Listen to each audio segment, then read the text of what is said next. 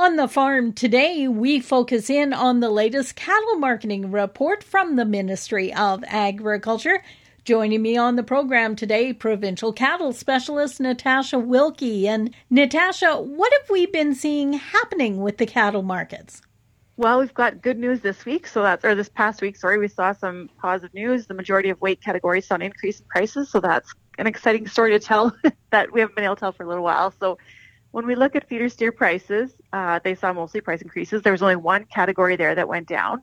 And so prices there ranged from $256.80 per hundredweight for the 300 to 400 pound weight category to $170.25 per hundredweight for the 900 plus pound weight category.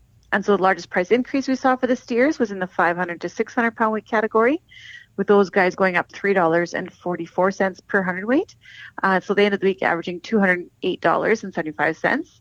The only price decline we saw was in the 700 to 800 pound weight category, and those guys just went down a little bit, 30 cents per hundredweight, and so they ended the week averaging $186.03 per hundredweight.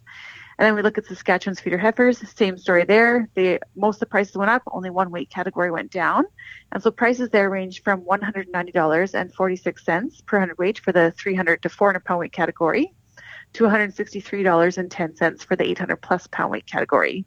And so the largest price increase we saw for the heifers was in the 400 to 500 pound weight category, and they went up $4.39 per hundredweight. And so they ended the week averaging $185.06 the only price decline we saw was in the 300 400 pound weight category, so those little little girls, and they went down 29 cents per hundred weight. So they ended the week averaging, like I said, $190.46 per hundred weight. And what do you think seemed to be influencing the prices? So I think it's still a bit of a supply demand piece where the number of calves coming to town is starting to come off its peak, like from that peak of the fall run. And so I feel like that, you know, like the lower supply numbers coming in is providing some support for stronger prices.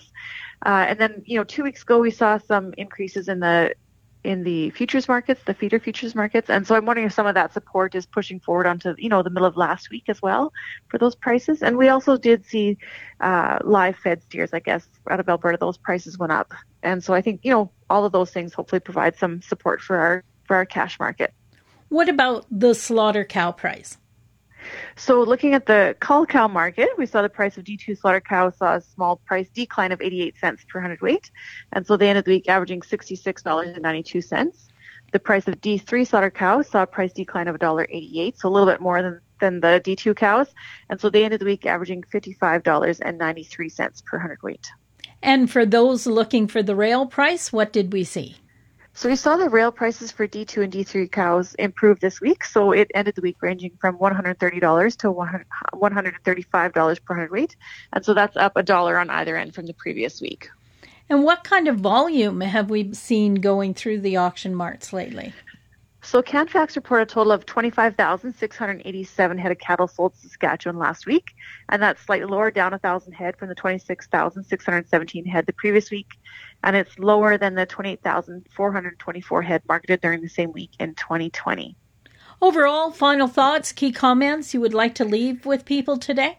Well, I'm kind of interested to see where prices are going to go next week. We had saw a little bit of a drop in the in both the feeder and live cattle futures markets last week, and the feed barley price went up a little bit, but but we're still seeing you know some support from that those live the the fed animals. So so let's see what wins out and how many numbers will come to town as well. I've been talking with Natasha Wilkie, a provincial cattle specialist with the Ministry of Agriculture. For Golden West, I'm Glendalee Allen Vossler.